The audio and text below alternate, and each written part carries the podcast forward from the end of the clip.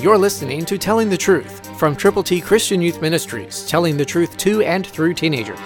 Here is Triple T founder George Dooms.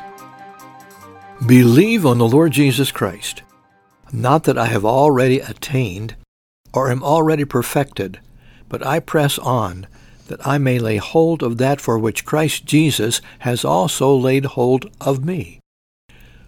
Philippians three twelve, New King James Version.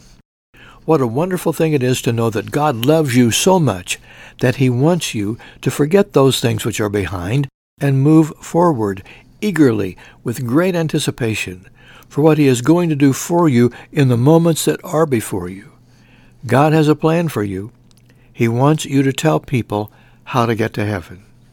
Call eight one two, eight six seven, two four one eight.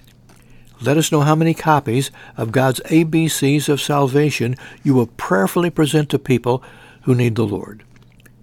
Romans three twenty-three, Romans six twenty-three, John three sixteen, Romans ten nine and ten, in printed form for you to give to people.